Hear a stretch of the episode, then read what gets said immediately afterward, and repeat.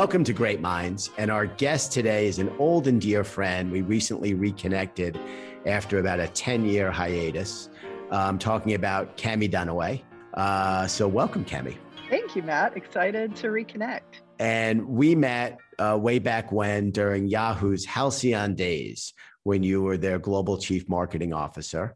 And we're going to talk about your journey. I want to go back to Frito Lay, and we're going to talk about what you're doing now, of course, at Duolingo. But I want to start with uh, your relatively new home. You've been there about three years, and I know you've become a very strong, passionate, engaged, involved leader of the community in Pittsburgh. And so I'd love to talk about your recent passion for your city. I've been lucky enough to spend a lot of time in Pittsburgh. I think it's one of the great underrated jewels of America. So I'd love to start in your relatively new hometown and get your sense as to why you love it so much and what is happening in Pittsburgh as part of its sort of post COVID comeback. So I moved to Pittsburgh three years ago when I took the job at Duolingo, and I didn't know much about Pittsburgh. And as you said, I have really come to love it. It has a fantastic art scene. It's a very affordable city. So it's a place that attracts a lot of musicians and visual artists. It has a really good craft beer and food scene. There are 90 distinctive neighborhoods in Pittsburgh, each that have their own stories, their own staircases, their own bridges. Um, so it's a really been a fun place to discover. And as you said, I developed such a passion and interest that I agreed to go on the travel and tourism board because I really want people to have the opportunity to understand that Pittsburgh has a very proud um, steel history and great sports teams, but it has a lot more than that um, parks and restaurants and businesses. Uh, Duolingo made Pittsburgh uh, the home of the company because our two founders met at Carnegie Mellon University and so we're really proud to be part of a pretty vibrant technology community here as well.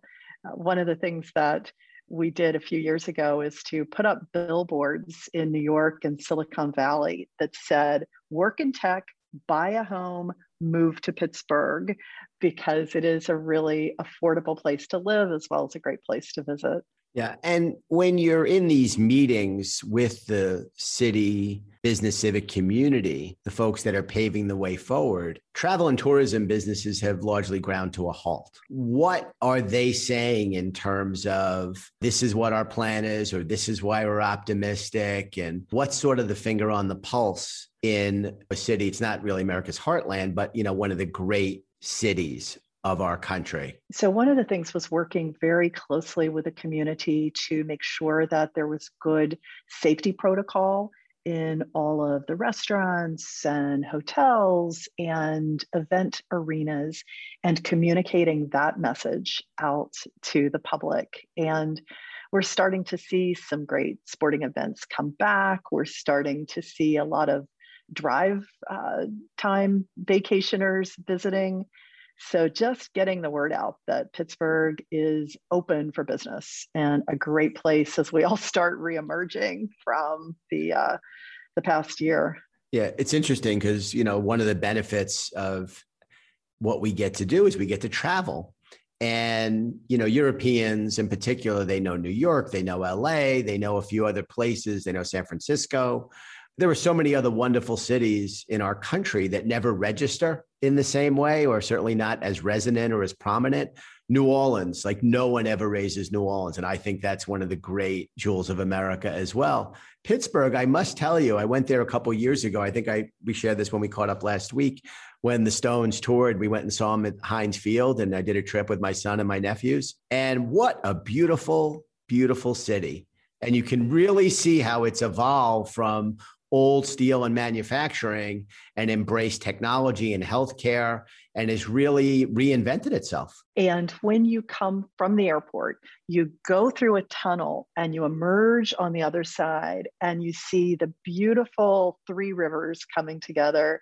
You see the Steelers Stadium, the Pirates Stadium, a gorgeous skyline.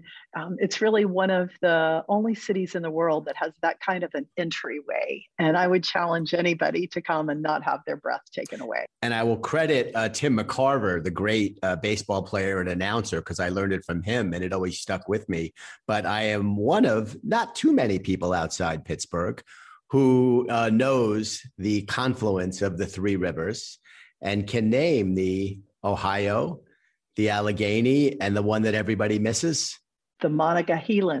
Exactly, exactly. That's the one everyone misses. Okay, so on from Pittsburgh. You have an incredible uh, education, University of Richmond, Harvard for graduate degree, end up starting, it looks like, Cami, unless I missed it, first job at Frito Lay.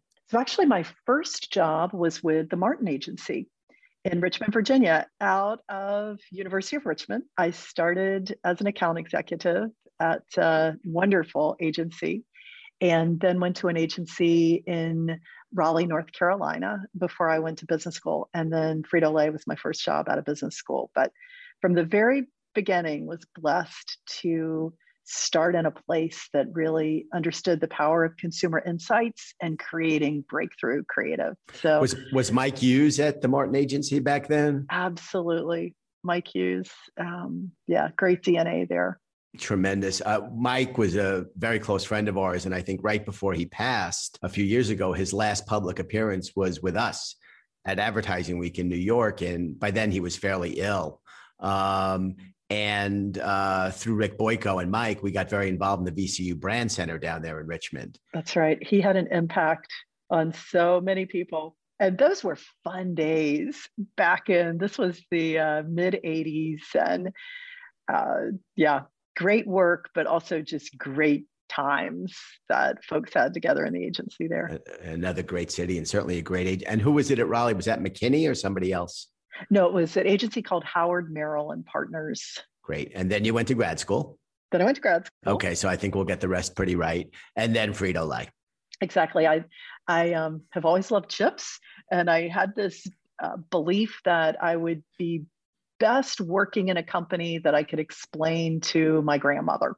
So consumer packaged goods really appealed to me, and to be able to work on brands like Doritos and Cheetos and Sun Chips uh, was was really appealing. And you rose to be their chief customer officer, but you were there 13 years. So you must have had a lot of different positions there. Yeah, I think that one of the things that was was wonderful about Frito-Lay and PepsiCo is that you had a chance to learn from a lot of really, really talented people. And you had the chance to move around in different roles. So I started in marketing, I moved out into sales. I um, as you said, was chief customer officer for a bit. And then uh, at the time, my last job there was heading up kids and teens brands. So never had the chance to get bored for sure. And was they based, was that in Texas? I started in Texas and then I was in Princeton, New Jersey, then Portland, Oregon, then back in Texas. And how difficult was that to you? You were relatively young when you started to be moving around geographically. Did you embrace that? Were you intimidated by it? I embraced it at the time. I saw it as a chance to have an adventure, to expand my skills, to interact with new people. Um, and also at that point in my life, didn't have children. So it was, uh, yeah, it was really a lot of fun. And I think a chance to stretch myself and grow. Great. And any particular campaigns or any memories from your tenure of Frito Lay? Maybe something that was a big hit, or maybe something, Cami, that was a miss. Yeah. So one of um, my favorite memories was in um, when I was the brand manager on Rold Gold pretzels, and we discovered that if we just took one little fat gram out of Rold Gold, we could make it fat free. And this was a time where fat free foods were really on the rise. And so we came out with Rold Gold fat free pretzels. And then we did a great campaign with the Rold Gold pretzel boy our favorite uh, George Costanza at the time, uh, Jason Alexander, and I loved when I saw him on the Tide commercial at the uh, the Super Bowl this year because I remember doing these great Rold Gold commercials with him, and he was such an intelligent, um, just committed actor, but he just lit the camera on fire, and our business we grew so much market share during those times. So that's something that I uh, that I think about with a lot of fondness. Well, look who's here. The gym class joke. That was before fat-free Rold Gold pretzels. Prove it, pretzel boy.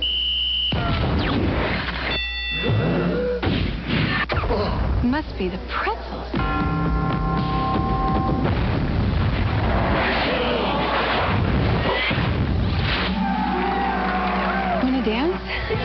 Great taste that's fat free. Must be the pretzels. It must be Rold Gold. And I'd imagine as you rose through the ranks there that you were dealing with and managing a lot of outside agency resources, creative media and otherwise. Talk about that that part of your learning curve. Yeah, did a lot of great work with BBDO particularly. Also, um, had the chance to work with Alan Pottasch, who was at Pepsi at the time, and Pepsi was the parent company of um, Frito Lay. And I remember there was a meeting fairly early on in my tenure when I was sitting in this huge mahogany paneled conference room. And there was Alan Pottasch on one side of the table, and there was Roger Enrico, who was the president of Frito Lay at the time and just a uh, a guru at marketing and brand. And I felt like I had arrived to be able to sit at a table with these great marketing creative minds and just absorb what they had to say. And um, I remember one meeting where I was working on a potato chip brand and I'd done lots of research and been out in the market and had this big fat presentation about how Lay's potato chips could be more effective in competing with regional brands. And Roger Enrico listened very, very patiently to all of my analysis. And he said, um, Cami, have you ever compared the back of a Lay's bag with the back of an Old Dutch bag, which was one of our really um, strong regional competitors out of Minneapolis? And I embarrassedly you know, admitted that I hadn't done that. And he said, well, if you look at that, you would see that um, we don't have MSG and they do. And maybe rather than all of those reams of analysis that you did, that one little fact could be the insight that we could really build our marketing efforts around. And it was just such a lesson for me in not getting lost in all of the data and just looking for that differentiator that you could really communicate in a compelling way to consumers. So I'm so glad that I had the chance to learn under people like that. Fantastic. So we mentioned Mike Hughes earlier, and you just mentioned Alan Pottasch as well. And one of the things that I love to dive into on Great Minds is there are certain names that we don't want to get lost in history. Um, Alan's name I've not heard in years. In fact, I think we're going to have Alan Rosenshine from BBDO on Great Minds later this year. Uh, another iconic name, and I think they both worked together quite closely for many years on Pepsi. Talk a little about Alan and what what a giant he was. Yeah, he was had this uncanny ability to both look at a storyboard and really understand whether it was something that was going to break through and connect emotionally, as well as you know looking at a rough cut and just tweaking things the littlest bit that made the biggest difference. So I think one of the things that I learned from him is that that last 5% of effort can make all the difference in whether or not you have a piece of creative that rises above the rest or whether it's you know just something that gets lost in the noise. Great story. So you're there 13 years. It's a long time if you're betting you say okay she's going to be here maybe her whole career. And all of a sudden you get a phone call or an email i'd love to hear the story of when you first got outreach from yahoo which is where we met. So my last job at Frito Lay, as I mentioned, was running kids and teens brands, and I was responsible for Doritos. It actually built out the first Doritos website and shifted a lot of money out of television on Doritos to online because I knew that's where our target audience was. That's where the young people were going. And through that, I caught the eye of the IAB, and the IAB did an advertising campaign featuring a couple of um, marketers who were really embracing digital. And I think that caught the attention of Yahoo.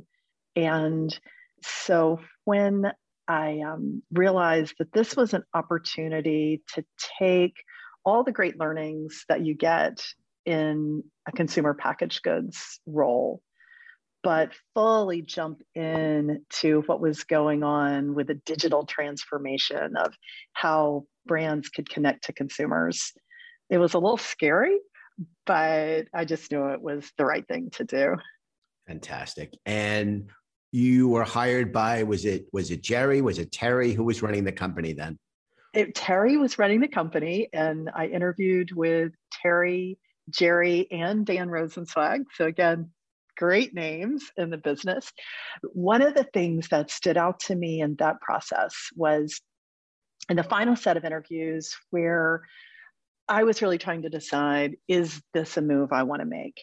I've been at PepsiCo 13 years. I love it. There's plenty of opportunity there. Am I ready to make a jump?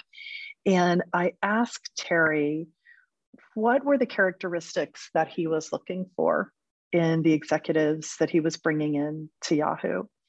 And he said, with that amazing humility that Terry had, um, I want people who are smart because I certainly don't know everything there is to know about this new digital space, but I also want people who are kind because I just don't think we have room for egos. We just need to all work together to continue to make this a great company.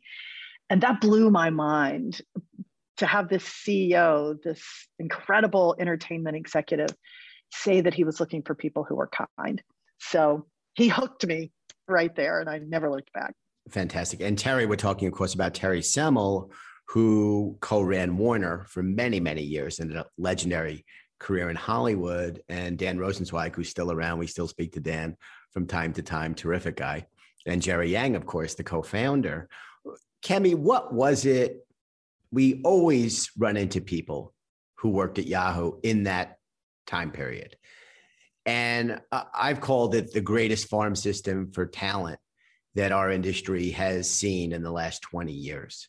Others have agreed, others may disagree, but many agree. What was it about that culture that produced so many talented people? And while the brand sort of, I think, missed its window in many ways, um, and I know now, uh, post sale uh, from Verizon Media to Apollo, I think they're going to bring the Yahoo name back more prominently. But what was it about that culture and that time period that created such a fraternity or sorority of talented people? I think it was a common belief that digital could absolutely change people's lives and that Yahoo was at the front of that.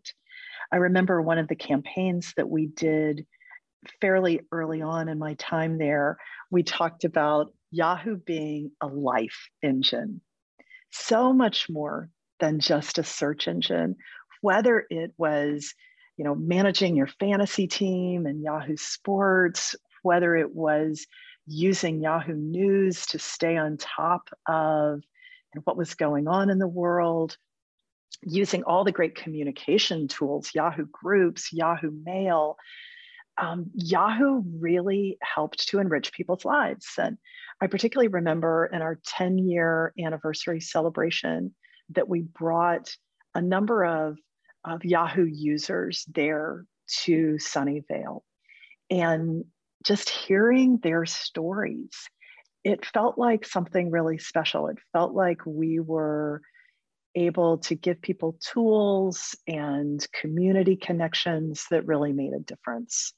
And I believe that fueled us all. Mm-hmm.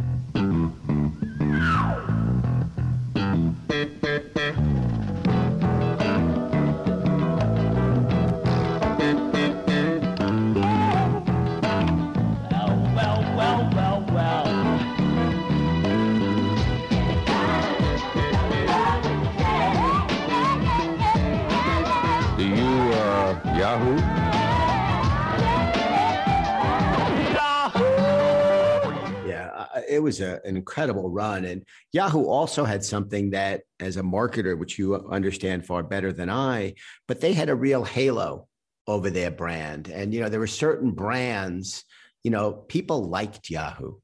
And it sort of doesn't matter, you know, no matter what AT&T spends, and it's certainly a great company, but people don't love, you know, uh, uh, you know, they don't have that halo in the same way. You know, Apple, I think, has a halo. Nike, you could argue, has a halo.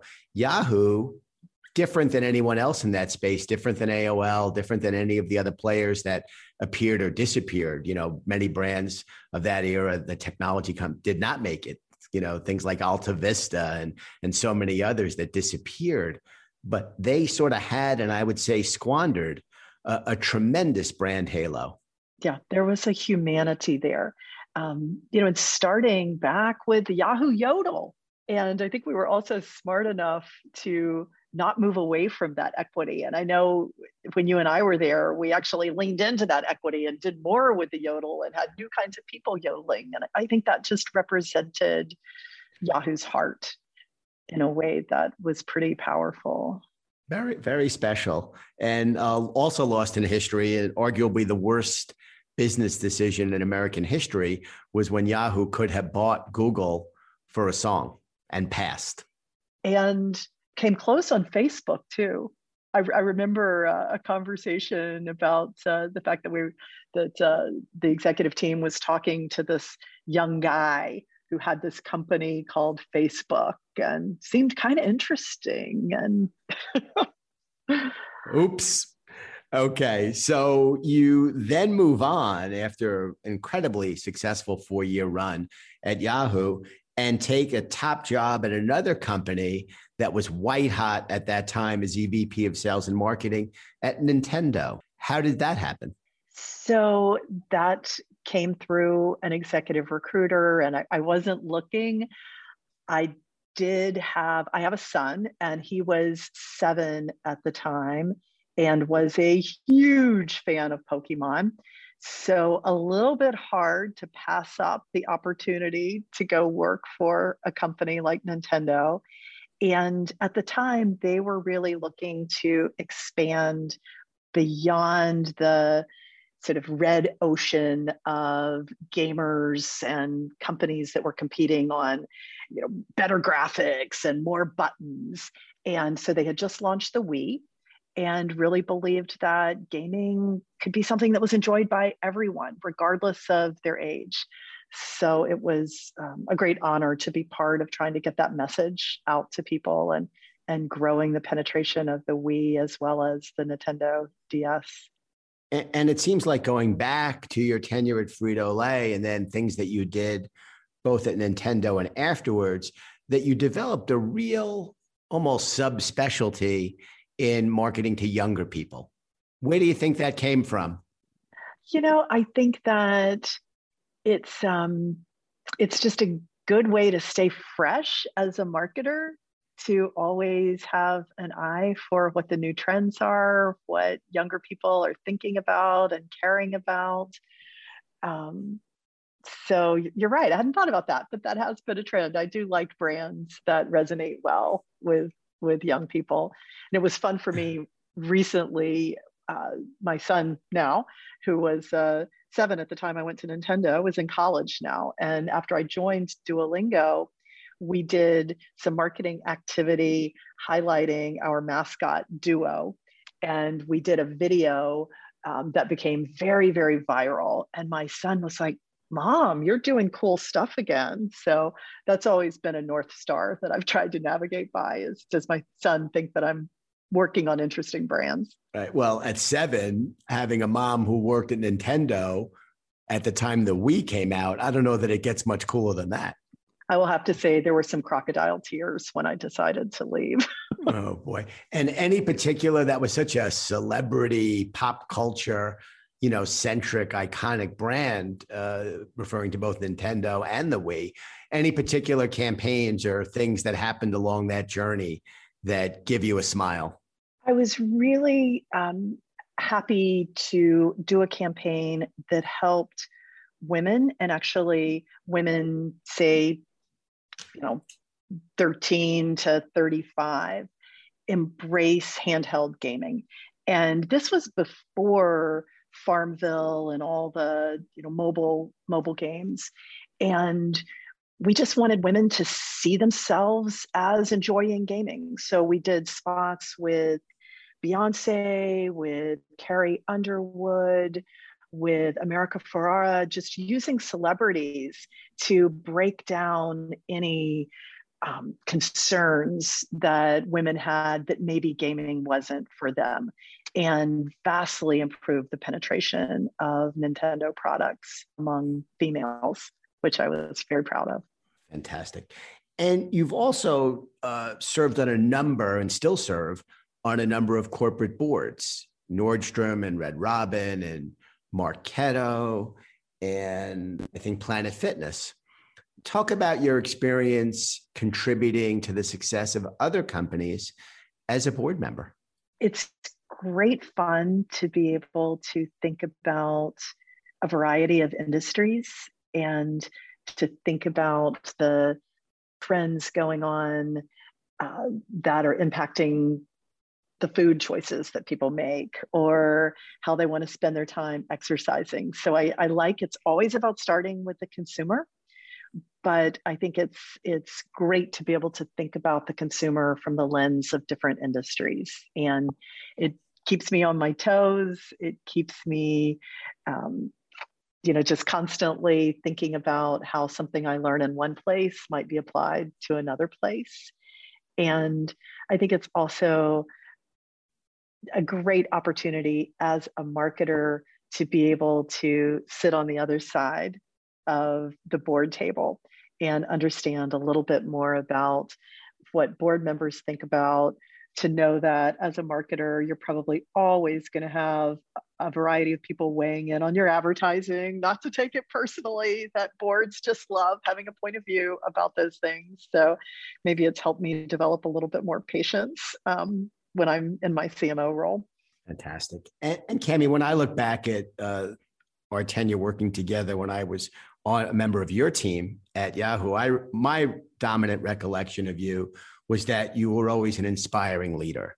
That the people that worked under you would run through a wall for you, and you sort of crescendoed a lot of that in 2017 when you wrote a book and I'd love to hear about the process when you decided to write a book. I think it was uh, Fit Matters How to Love Your Job. And I'd love to hear about that and what made you write the book and what were some of the key takeaways from the book. So, what made me write the book is, as I reflected on my time at Nintendo, I realized Nintendo is a great company. And I had many happy experiences there and many successes, but ultimately it wasn't the right culture fit for me. And it was the first time that that had happened in my career. And as I reflected on it, I realized that it's helpful for people to know that you can be a very talented business person and a company can be a really good company. And that doesn't mean that you're necessarily going to make great music together. And I have this fundamental belief that we all have a rock star within us. And that when we're in the job and the company that's just right, we do our absolute best work and we do it fairly effortlessly and we do it with a lot of joy. And so I just wanted to give people that bit of encouragement if they found themselves in a in a role that wasn't feeling like it was just right to let them know it wasn't them, it's about the fit. And when you look back at Nintendo, company based in Japan, very distinct culture and not always kind to senior women.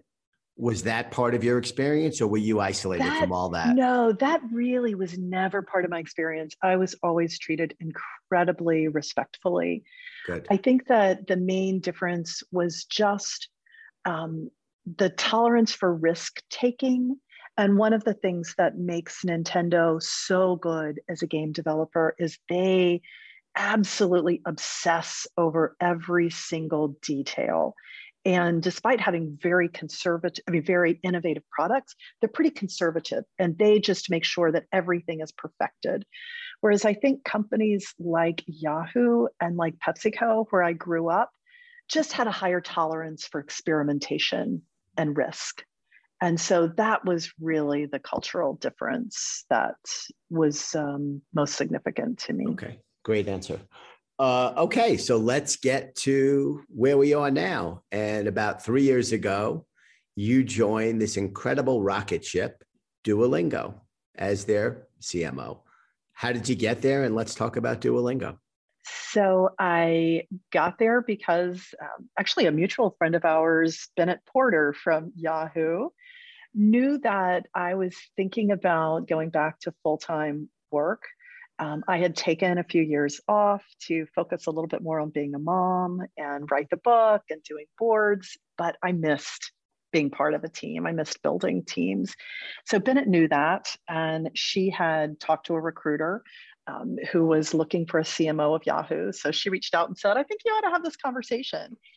And um, so I've always been up for pretty much any conversation with anybody because if it's not right for you, maybe you can help them find somebody that um, would be a good fit. And as I started to find out more about the company, and particularly as I talked to the leaders, the founder, Luis and Severin, and some of the senior leaders of the company, I realized that it was a pretty special place. And I have always jumped into job opportunities where I felt that I could both learn a lot as well as leverage some of my experiences to make an impact. And this was just one of those opportunities. And the leaders of this company are very special people.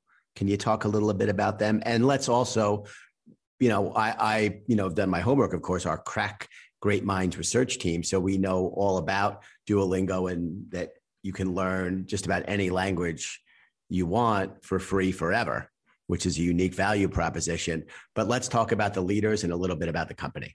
Yeah. So um, the founder, Luis von Ahn, is Guatemalan and has always had a passionate belief in the importance of education for unlocking economic opportunity.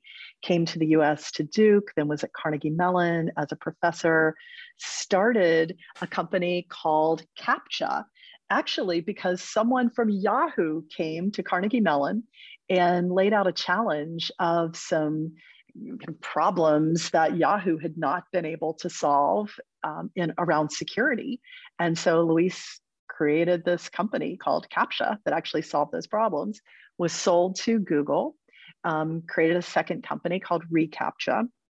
So he's got a great track record as an entrepreneur um, and has an incredible mind. He actually was awarded with the MacArthur Genius Grant um, back uh, several years ago and just has this combination of intellect and mission orientation and absolute commitment to culture that I find to be a rare combination and something that is just at the heart of making this great company that I think we're making. And there must be some thing that I'm missing. Uh, but how does a company where you can learn something for free forever turn a profit? Yeah. So um, for the first many years of Duolingo's life as a company, the focus was on building great language learning tools and making them accessible to everyone in the world who might be able to benefit from them. So it was all free. About three years ago, um, Luis realized that there was an opportunity to uh, develop a subscription service.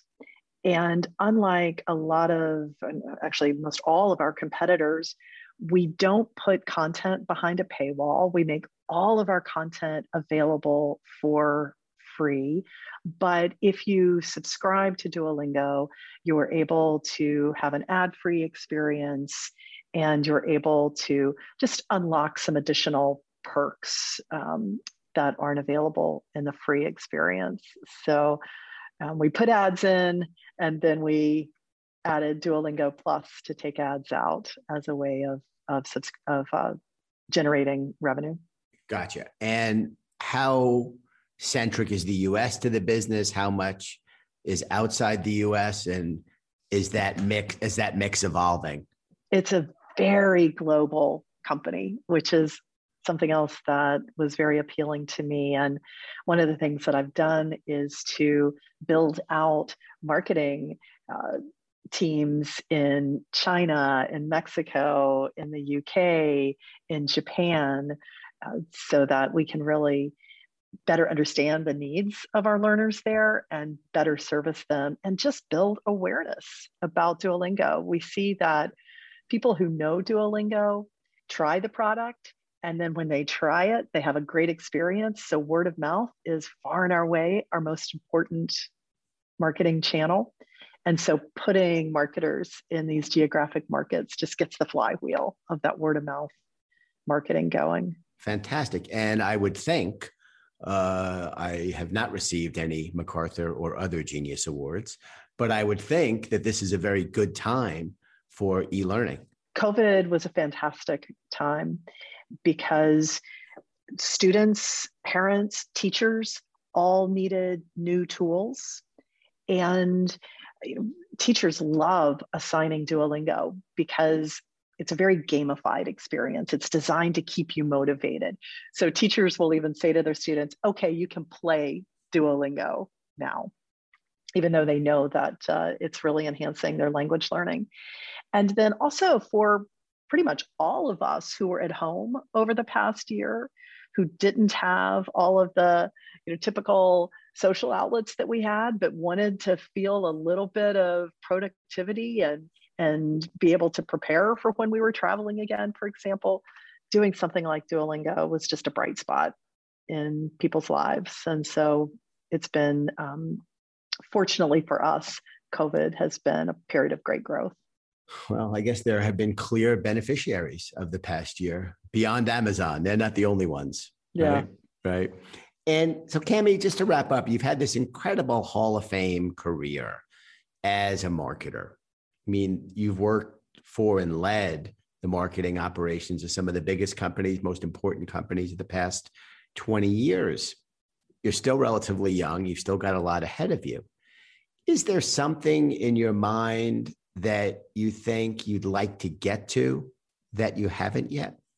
What really fuels me is watching young marketers develop. I take so much joy in thinking about some of those young marketers that we brought on at Yahoo who are now CMOs of various companies. And here at Duolingo, they really had had not had a marketing organization. They didn't need it because there was such great growth from word of mouth. And so what i'm looking forward to here is being able to to build a strong marketing organization that really adds value to the company and you know through that hopefully adds value to the world by making language learning accessible to far more people. So it's really just about growth through helping to grow talent that's still the thing that, that fuels me. And and interesting how you go back to the reference that you had that conversation with Terry, where he talked about being kind. And I think that's, you know, hardwired into your DNA also. And that passion, not only to work with brands that work with young people and lead them, but to also develop talent. It really tells a wonderful story that that comes full circle. No, well, thank you for that. Yeah, no, absolutely. Well, this was a joy. I'm so glad we got a chance to do this. I am as well. And I look forward to catching up in New York again sometime soon and to uh, having our mascot duo walk in the uh, character parade at Advertising Week. We would love to have you in the fall. We will be back live um, in October and we would love to have you on stage, Cami.